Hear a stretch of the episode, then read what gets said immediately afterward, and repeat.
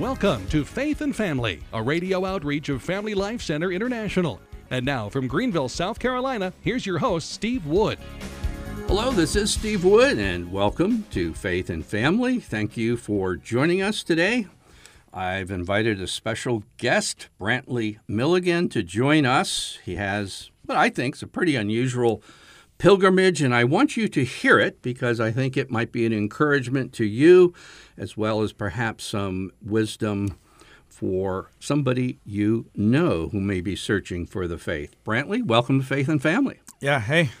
Good to have you. Yeah, I'm glad to be here. Well, um, this is um, this is your episode here to tell your story. I, I'd like to, since this is faith and family, just to start with your family life, whatever religious background you come from, or perhaps none. People have that. So start there and take it.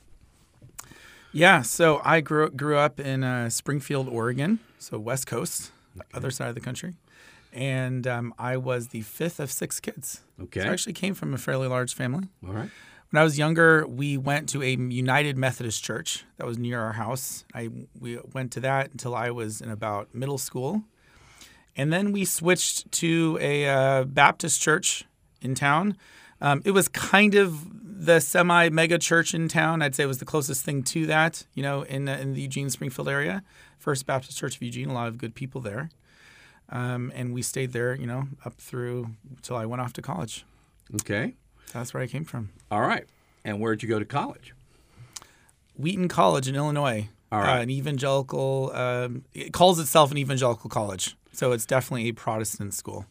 Now, I think it's worth explaining to folks, though. You're a Catholic today, correct?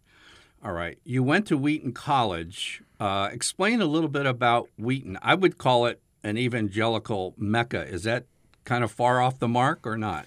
Yeah, I mean, look, Wheaton's great. I had a great experience there. A lot of good people. Um, like I said, they they they specifically identify as an evangelical school. And in fact, they talk about that like when you're there, like, well, what does that mean? And you know, it's a um, it's a bit fuzzy exactly what the word evangelical could mean. There's different ways of defining that, you know, um, but uh, it's I it's often considered the best evangelical um, college in the world. I'd say that you know a lot of smart people, a lot of very good professors. It was very high you know high quality, and I learned a lot, and I had a very good experience there. I mean, it was great. Now, Wheaton was Billy Graham's alma mater, correct? Correct. All right, Billy Graham uh, library or whatever it is there. Right? Yeah, there's a whole so there's a major building on campus called the Billy Graham Center, and it has um, it has like a museum, it has uh, offices, it has uh, classrooms. Actually, interestingly, in the Billy Graham Center Museum, there they have something called the Hall of Witnesses. Uh, so it's mostly most of the museum is actually about Billy Graham. But if you go through go there, there's this extra room. It's, it's interesting. Um, it's like an octagon or a circle or something, and it has these banners of different Christians throughout history who are like great Christian witnesses to Christ. Okay. Okay. And it has um, like Martin Luther.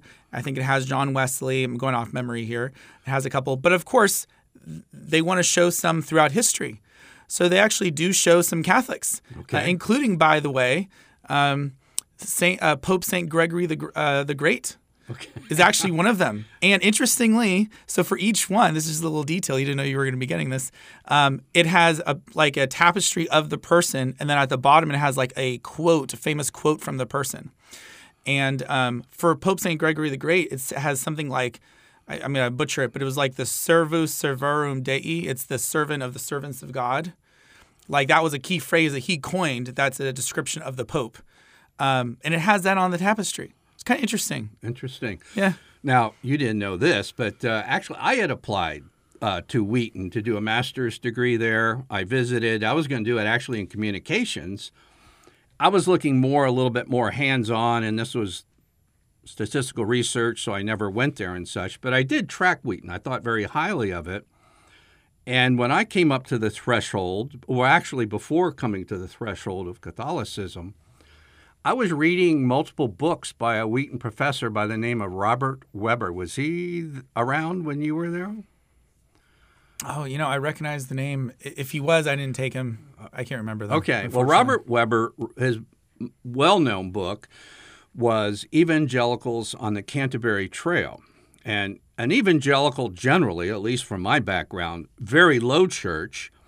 And the idea that evangelicals are going to go Anglican or Episcopalian is like getting to the high atmosphere.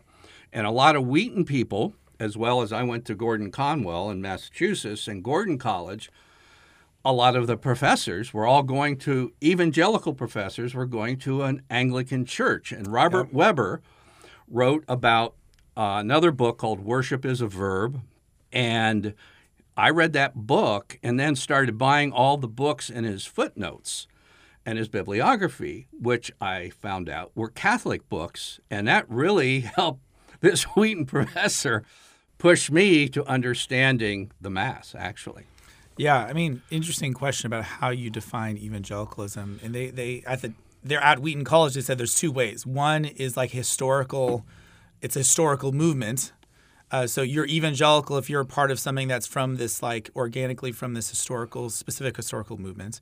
And then another way of defining it was there are they said this was another person's theory, like four markers of evangelicals, so regardless of whether or not you have any connection to this historical movement. If you have these beliefs or practices, that makes you evangelical. This can lead to different definitions or kind of who's determined to be evangelical.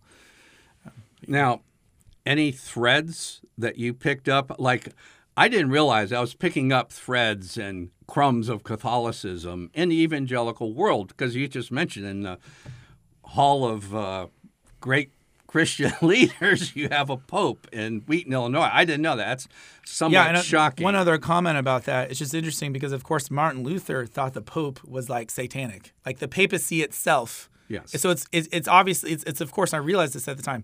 It's incoherent to have say these great Christians, like one thinks the, the papacy itself, the office of it is like satanic. Like literally, I know people that, that might start sound jarring. People don't use that language. Most most people don't use that language today. That's literally what Martin Luther thought.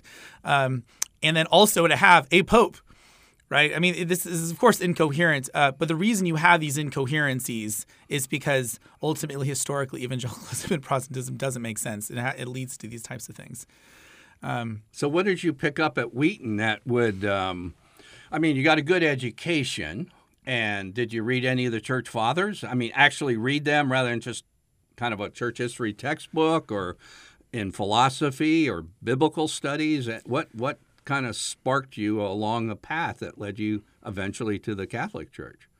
Yeah, so for me, uh, it actually started back uh, when I was growing up. So I mentioned I came from this big family. We went to these different Protestant churches. Um, something I hadn't mentioned yet is that I went to Catholic school. Oh, okay. Starting in first grade.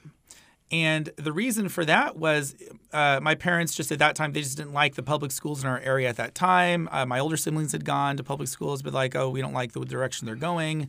And I think it was sort of like the private school alternative. There weren't tons of private schools, but there was the Catholic school system.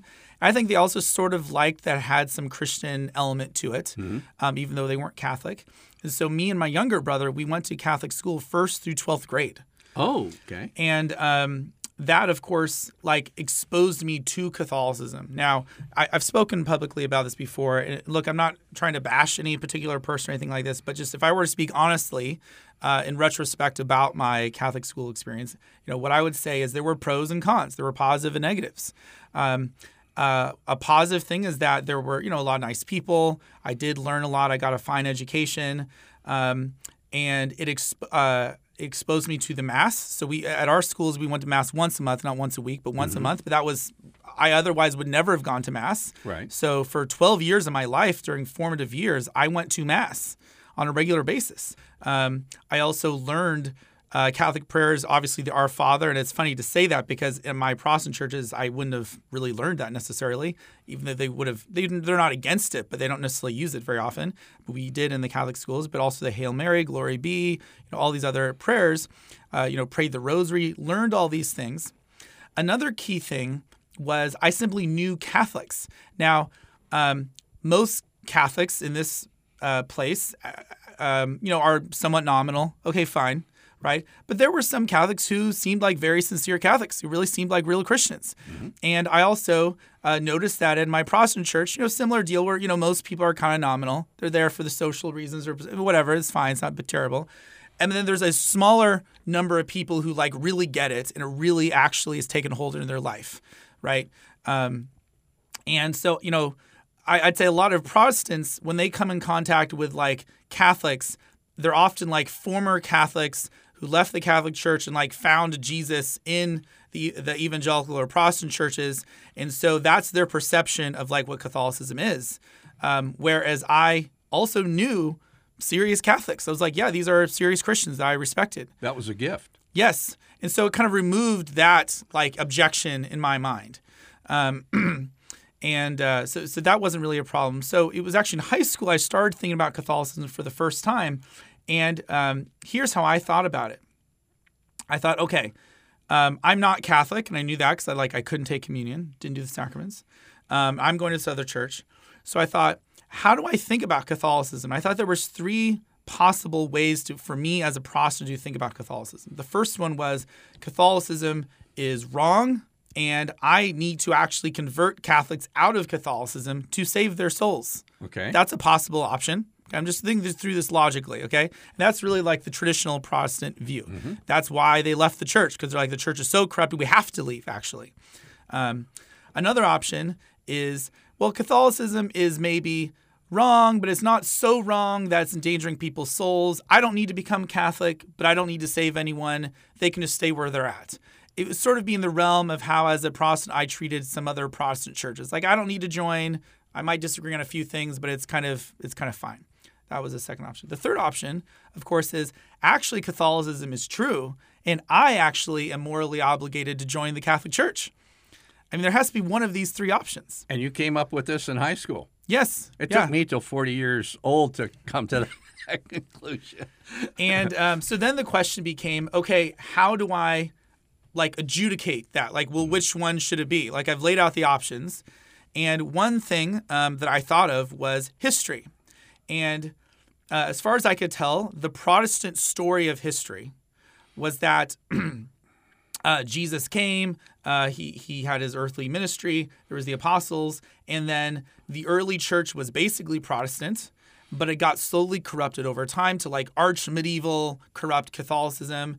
And the reformers, the Protestant reformers in the, in the 16th century, were simply going back to how the early church was. Like they, by the way, they explicitly said that and thought that.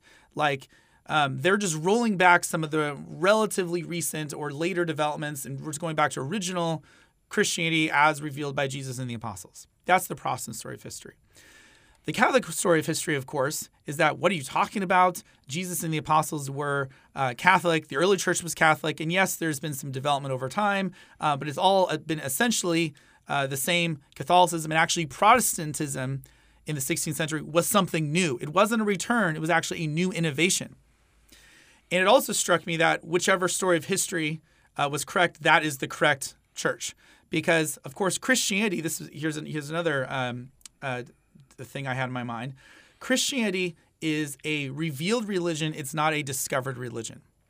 And what I mean by that is that it's not like somebody uh, went out into the jungle and was meditating and discovered truths about the universe and now is sharing this to other people. By the way, that is like one way to learn things. Like you just study through reason or through meditating. And there are religions like this. Like, you know, again, I'm not like putting them down necessarily, but like Buddhism or something. Like Siddhartha Gautama like meditated and found something now is telling other people. Great. That's one way to do it. Okay. But that's not the Christian way. The Christian way is okay, there's limits to what you can discover on your own. And um, actually, the, the Christian message is one that God, we only know because God has told us. We couldn't have known it on our own. God had to, uh, to tell us, obviously, through the prophets and then through, through God Himself and Jesus Christ. And so, what Christianity is, is what God told us in Jesus and the apostles in the first century. What that means is that true Christianity is what came out of the first century. So if something, if, if some religion, no matter how great it is, no matter how much I like it or think it makes sense, if it came out of the 16th century, by definition, it is not Christianity because it didn't come from Jesus and the apostles. That's it, right? And that's what we want. That's all we care about. Now, maybe Martin Luther and John Calvin were interesting people or had some insight, fine, but it's not Christianity. So these two different competing stories of history, that's the whole ball game. That's it. Like whoever's right is right Okay. on everything. So you have Are your- you following me so far? Yes, you have your three options. So how did you determine uh, the correct answer to those three options? Yeah. So I thought, well, this seems like it, like something you know, like historical, almost like empirical, not technically empirical, but type sort of like an empirical question. Like, so just study the early church and see is it Protestant or Catholic. Like that seemed doable to me, like to to solve this problem. And uh, in high school, I didn't know how to do that. Now, the, the negative I'll say about my Catholic school upbringing is that, frankly, the, the theology uh, teaching was terrible. Sometimes it was wrong. I mean, in retro, I didn't know at the time. In retrospect, sometimes it was wrong, and it was highly lacking. Certainly, I'll say this: like I couldn't have told you this is what a sacrament is. Like I knew there were sacraments. I knew there were seven. I couldn't have like gave you the definition. You know, sign and instrument of God's grace instituted by Jesus Christ. Right? Um, I learned that later, um, but so but there were some positives like i said like i said uh, you know the spirituality and some of these other things. Okay went to wheaton college. I'm thinking about this. An interesting thing i experienced pretty quickly. So remember how i said i'd been going to mass basically once a month for 12 years my whole life upbringing? Suddenly i'm at wheaton and i no longer have like a reason to go to mass. Like i'm not forced to. Right. and so i'm not. And i found myself my freshman year feeling like like I feel like I need to go to mass. Like I miss mass. Like I miss that spirit. Like that was doing something for me spiritually, and I, even though I wasn't receiving communion, and I feel like I need to go. And so like I found some Catholic church in downtown Chicago and like went on my own. I was like, I'm not even sure I believe this, but I was like, there is something beautiful and deep about this type of spirituality. You know, and there's all the, the dumb things of, oh, liturgy is dead religion. And for true living religion, it needs to be emotional and blah, blah, blah. And the emotional stuff's fine. I mean, I did that too. But I never bought into that critique of liturgy because I grew up with it. I knew, no, there, this is actually very deep, very beautiful. It's very rational. And I felt a lack in my soul by not doing it. So again, I'll give credit to the Catholic school is that they planted that in me. That's interesting. Yeah. God's hand was with you. There weren't too many um, fellow students, I imagine, going with you to Mass, at least initially. Well, so uh, there ended up being one person who went once. People were all sort of like, you know, Catholic interested, you Yeah. know? Um, okay, so that was one thing that happened. I initially was going to major in Bible and theology, but I found at Wheaton actually their, their philosophy department was better and more rigorous at the time. I have no idea what it is now. Um, but the philosophy department, department was great, so I, I did that. Studied a lot of different philosophy. Here's the thing about philosophy: if you want to study, we studied you know non-Christian philosophy, of course, but if you do want to study Christian philosophy, you're going to have to read Catholics because there aren't really good Christian philosophers. Now, there's a couple. I mean, there's like, okay, Jonathan Edwards. He's like the guy. Now, he's fine. He's smart. And he has some interesting things. Um, and then there's some, that's historically, in modern philosophy, there's actually a lot of great Protestant philosophers Alvin, uh, Alvin Plantinga, William Craig, La- William Lane Craig. There, there's a couple people who are great, actually, really pushing things forward. Historically, though, there's not really anything. Martin Luther, of course, actually was anti philosophy explicitly. Um, in any event, as a result, we read people like St. Thomas Aquinas, Okay. St. Augustine. This was the first time in my life I had read these people. Okay. And you're like, wow, like these people are great. I mean, we read some other ones as well, like, you know, Am- uh, Ambrose and um, um Anselm and Abelard, and I mean, tons of other people, but, you know, really focused on Augustine and Thomas Aquinas, of course, because they're they're the greats, they're the, the, the giants. And you're like, wow, like these are really great Christians and they make a lot of sense. Um, and of course, they're all Catholic, including Augustine. By the way, some Protestants try to, to try to like um, take Augustine as one of their own, and he's Well, well, they do. Catholic. He's claimed by everybody, so to speak. But Yeah. uh, and it's it is totally silly because he was literally a, a Catholic bishop who believed all the Catholic things that they That's right. reject. I mean, um, if you you know, anyway, that's a whole nother topic. Um, so I was exposed to that, and then uh, through that, um, I was exposed. You know, some of those are early church fathers. So I kind of learned like I didn't even know who early church fathers were. I never even heard their names. I didn't know how do you go find their writings. I didn't know. So I was being exposed to that. Um, somebody listening, how do they find the early church fathers? We have evangelicals, by the way, listening to this broadcast. So, how do Well, they find those writings? Um, so the internet has made it really, really easy. I mean, you would have had to go find them at a library somewhere, mm-hmm. but there's a great website, newadvent.org, is it? I can't remember the ending.com. Just New Advent. Search It'll New take Advent. you there. Mm-hmm. And they have all the the church fathers searchable. You can read it. I read tons of stuff there. And there's other websites. If you honestly even just search church fathers, you'll you'll find them. It's made it much easier uh, to find these things. Um, so there was that. I also um, I I just felt inspired to get a copy of the Catechism of the Catholic Church, and I just started reading it. Um, and in the Catechism, it, it references Scripture, um, and it also references church fathers. I remember Steve. I was reading the section on the papacy. I wanted to understand what do, what do they really teach about the papacy, and they quote a a, uh, a line from Saint Irenaeus of Lyon from his book Against Heresies. This is in the second century, around AD 180 or around there. And he like gives a clear description of the papacy, like straight on. You could just read it today, and it's like, yep, that's exactly what Catholics believe about the papacy, right in the mid second century. Like I couldn't believe it. I remember the first time reading, I was like, what? Like it wasn't like kind of there or obscured, or it was like right there, very clearly, explicitly. And I, you know, I looked up and I was like, is that really there? And I had to look up the document and things like this. And basically, in that one line, he, he's arguing against Gnostics. He's giving all these scriptural arguments. But then he says, even if you don't believe my scriptural arguments, just from the authority of the church, you know that Gnosticism is wrong because the bishops uh, of the church don't teach Gnosticism. He said, and although I could enumerate uh, the succession of the bishops today back down to the apostles, there's too many bishops uh, to do that in our space here. You know, he's saying in his writing.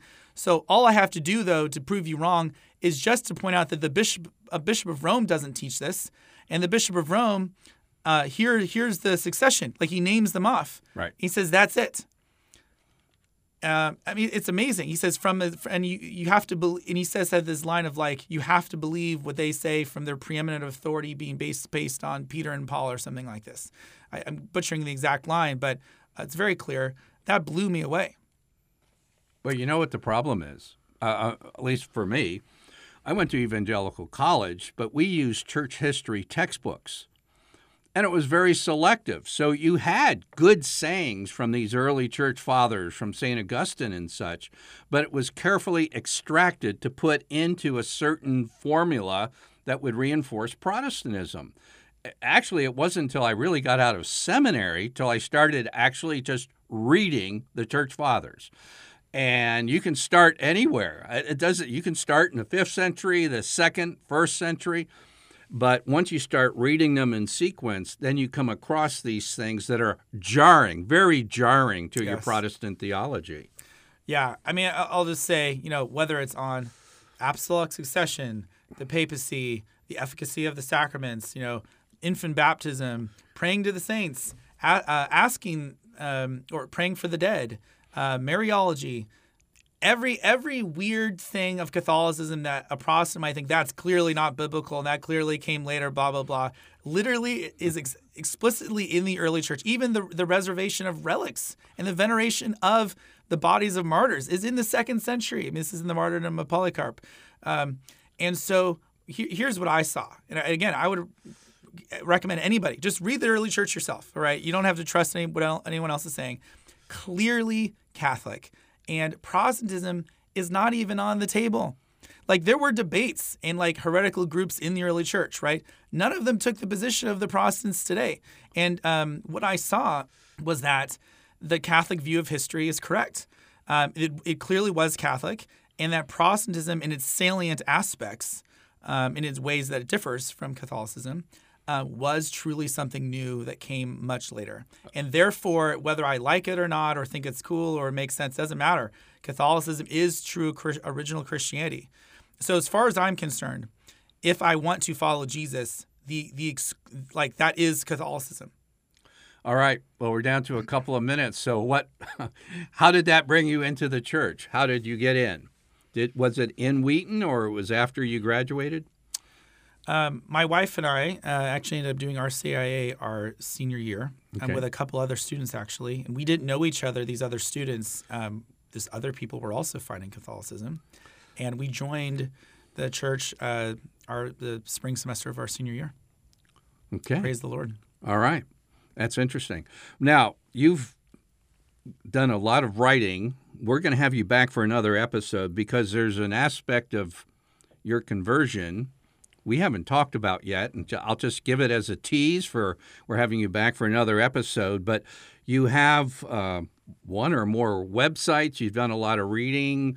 Um, somebody says, "Hey, I, I like what this guy is saying. How do I find out more about Brantley? Where do they go?" So I started, and I am the editor in chief of ChurchPop.com, which is an online publication. I started and eventually was acquired by EWTN. So ChurchPop.com, it's in English, Spanish, Portuguese, and Italian. Um, I'm also on Twitter. Although I'll warn you, I tweet not only about Catholicism, I also t- tweet a lot about crypto because I'm, I'm deep into crypto. Okay. Um, any event, yeah. All right. Well, I want to thank you for uh, joining us, and I w- just urge anybody listening that um, you have a friend, and sometimes we share things that are almost counterproductive with evangelical friends in a sense that it, it's it's like forcing something on somebody. I have found there's almost a universal interest in evangelicals on what the early church was like. Like Brantley was saying, they make the claim that really a restorationist movement of that early church. Well, just go and you can actually go to Barnes and Noble. And I think the title is a Penguin paperback, Early Christian Writings. I read that book. Yeah, yeah uh, me too. and uh, it's quite quite shocking. Mind. Yeah, if you read just the uh, Ignatius of Antioch, uh, you have a very hard time not believing in the Blessed Eucharist. Just for instance. So, Brantley, thank you for so much for joining us for Faith and Family, and we're going to have you back for another episode.